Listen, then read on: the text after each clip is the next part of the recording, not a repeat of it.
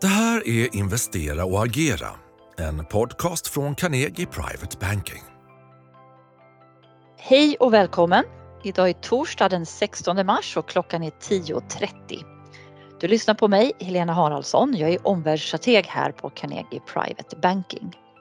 Idag tänkte vi tala om vad det är som har stökat till det på de finansiella marknaderna den senaste veckan. Vad som har skett med ränteförväntningarna. Det väntar ju två centralbanksmöten, ett idag, ett nästa vecka. Men allt detta naturligtvis då mot bakgrund av vad som sker i makromiljön, nämligen att vi har en ny inflations och räntemiljö. Jag skulle börja med att tydliggöra att vi har ju en tid varnat för ganska slagiga marknader. Framförallt i kölvattnet av den här nya miljön med hög inflation och centralbankernas stramare penningpolitik. Eh, vi är i vår portföljallokering överviktade räntebärande investeringar och underviktade aktier. Så alltså lite mindre, ränteplacering, mindre aktier än normalt och mer ränteplaceringar än normalt. Eh, det som man skapar frågetecken på marknaden är att det finns en konflikt mellan då att bekämpa den här fortsatt höga inflationen kontra då att komma till undsättning till marknaden vid finansiell turbulens.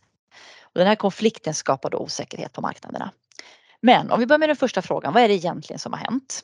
I slutet på förra veckan så var det två amerikanska banker som togs över av myndigheterna. Det var Silicon Valley Bank och Signature Bank. De här var ganska unika. De var riktade till tech startups, jobbade mycket med venture capital-bolag och den ena också med en del kryptorelaterade då, kunder och företag.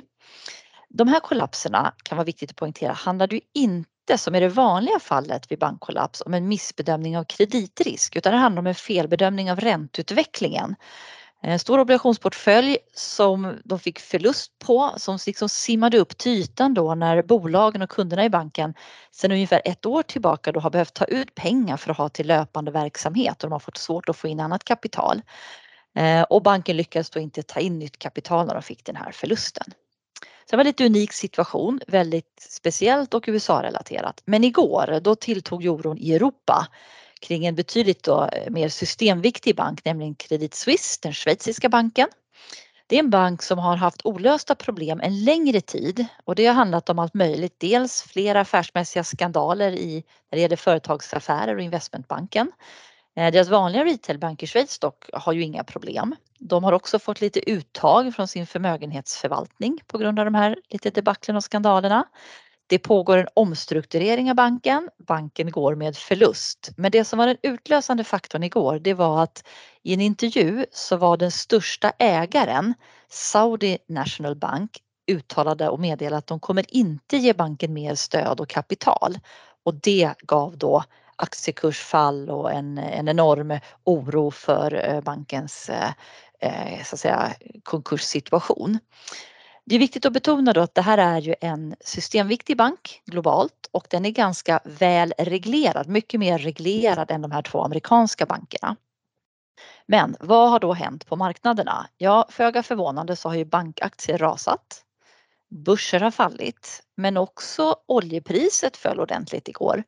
Men det kanske absolut mest turbulens har vi sett i ränterörelser och på räntemarknaderna. Det har varit enorma rörelser. Vi pratar 20-50 punkter per dag. Eh, som indikation på det här så kan man nämna tvåårsräntan i USA, alltså en statsobligation.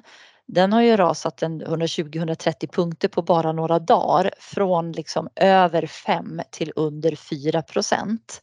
Och även igår så rörde den europeiska tvåårsräntan sig kraftigt, nästan 35 punkter.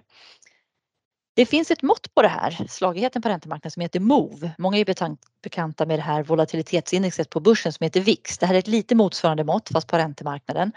Och det är ju nu superhögt. Det har verkligen skjutit i höjden, högsta sedan finanskrisen. Det här har också förändrat förväntningarna på centralbankerna. Det ligger ju bakom de här ränterörelserna. Så nu är det så att många bedömer att Fed kanske inte, de kanske är klara. Eh, kanske kommer en 25 punkters höjning men att man sen tror att man kan sänka ordentligt. Eh, och igår när det var som värst upp till en procentenhet fram till årsskiftet. Och det här är en jättestor förändring att man tror att de stannar då kanske på på 4,85 istället för 5,80 som vi hade för bara två veckor sedan då man trodde att de skulle höja i steg om halva procentenheter vid sina olika möten. Så väldigt, väldigt stor förändring. Eh, nu ligger kanske förväntningarna på en, en 60 punkters sannolikhet ändå för att de höjer 25 punkter på den 22 mars nästa vecka. De har ju en inflationskamp att bekämpa eh, eller att utföra. Det vi tror är att för att stora sänkningar ska ske så krävs det i höst då, då krävs det ju en, en mycket värre oro på marknaden och kanske framförallt också en svagare konjunktur. Eh, nu är det ju så att aktier går svagt, räntepapper går starkt så vi tycker det är väldigt skönt att vi har varnat för de här skakiga marknaderna och håller fast vid vår lägre aktieexponering. Kostade lite här sedan i höstas och början på året. Eh, och nu har vi ju då lägre aktieexponering än normalt, vi kallar det undervikt och vi är också väldigt glada att vi i början på året gick till övervikt i räntebärande investeringar. Det här är en kombination som har funkat riktigt bra under den senaste turbulensen.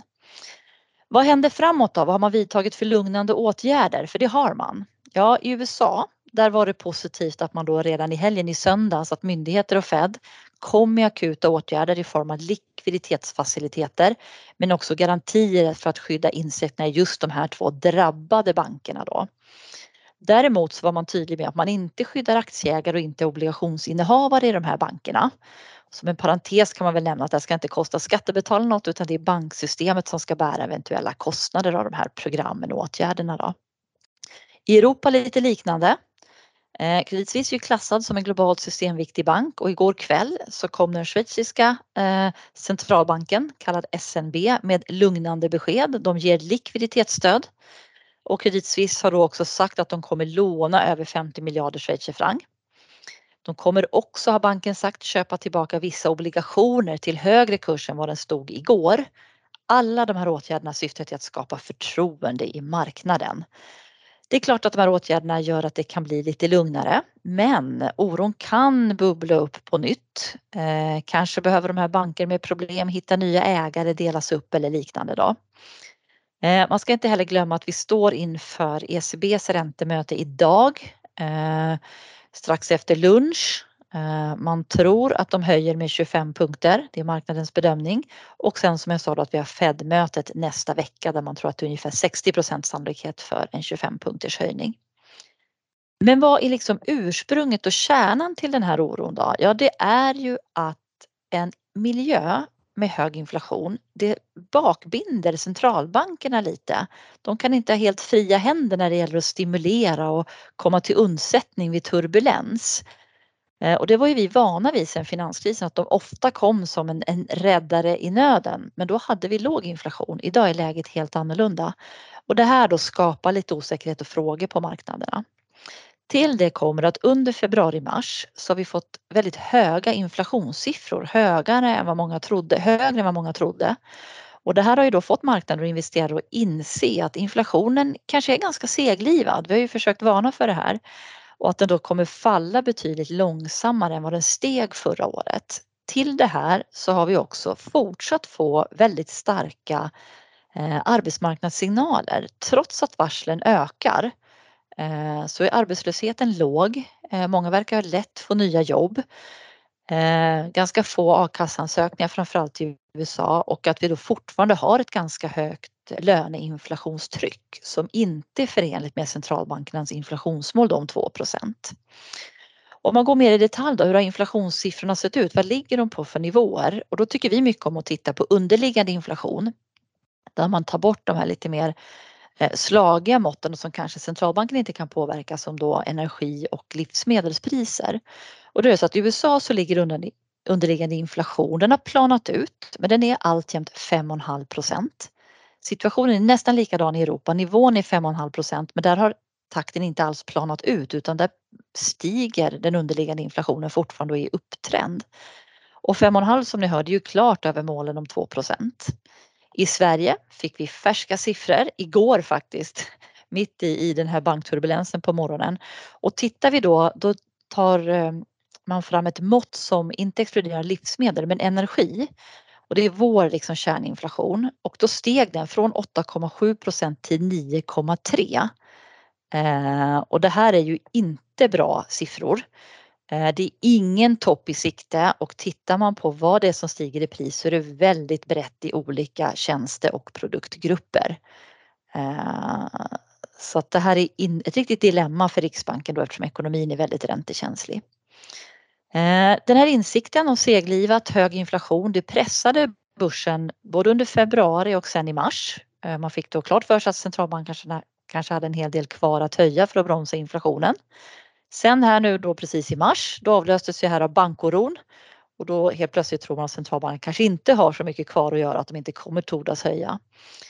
Eh, det vi också vill säga då i den här bankoron det är ju att de två bankerna Silicon Valley Bank och Signature Bank de var unika. Förtroendeproblemen i den europeiska och systemkritiska banken då Credit Suisse är ju betydligt mer oroande. Men sen vill vi också vara tydliga med att vi inte ser en systemkris i, i, i banksystemet. Eh, utan bankerna har de senaste 14 åren sedan finanskrisen blivit betydligt mer reglerade, mycket mer stresstestade. Och ser vi banksystemet som helhet, både USA och Europa, så är det betydligt mer välkapitaliserat än för ett decennium sedan. Då, då. Eh, men bankerna möter förstås en lite tuffare miljö. Eh, särskilt om skillnaden då mellan utlånings och inlåningsräntor krymper, krymper, vilket ofta är fallet då när vi har negativ avkastningskurva så att högre statslåneräntor är, är lägre än, än, än de korta.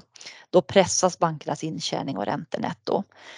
Eh, och sen kan man väl tillägga då att det som har hänt de sista dagarna det handlar inte så mycket om fundamentala nyckeltal och kapitalkvoter utan det handlar mer om förtroende Eh, och då är det ju positivt att det här åtgärden nu snabbt har vidtagits. Eh, på kort sikt så är vi fortfarande lite avvaktande och försiktiga. Bandsystemet som jag sa är under en del press eh, samtidigt då som centralbankerna behöver tämja inflationen. Vilka är våra råd då? Ja, vi har ju en tid varnat för slagiga marknader eh, till följd av hög inflation och centralbankernas penningpolitik. Eh, och vi har också pratat lite om, om olyckor eller risken då för att den här högre räntemiljön som vi inte alls är vana vid kan bli smärtsam för vissa aktörer. Till exempel då högt värderade bolag eller bolag som är väldigt sårbara för när finansiering då blir dyrare. Eh, och det som skett de här sista dagarna det är väl just en sån signal på att den här nya inflations och räntemiljön kan skörda offer, om man nu vill kalla det det. Det är en riktig väckarklocka.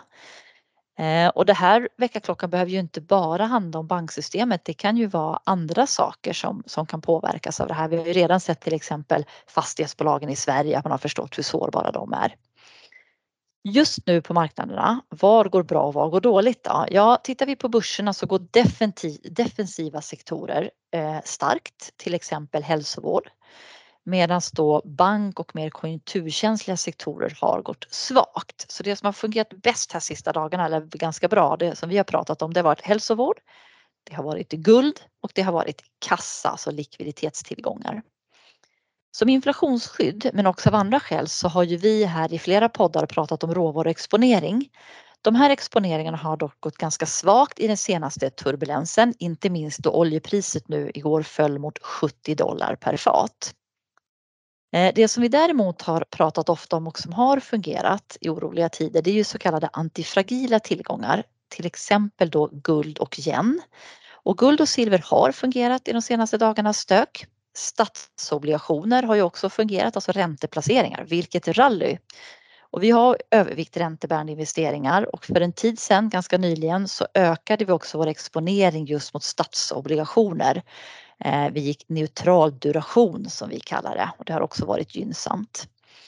Eh, vill också då bara poängtera att flera av våra affärsförslag från vår strategirapport här för någon månad sedan är alltjämt intressanta som till exempel kinesiska A-aktier, japanska yen och då tryggare europeiska företagsobligationer, det som kallas för investment grade.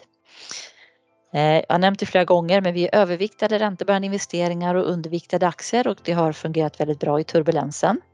Eh, våra ledord under en tid har varit och förblir då att eh, vara beredd på slagiga marknader och vara selektiv när man agerar, vilket vi är.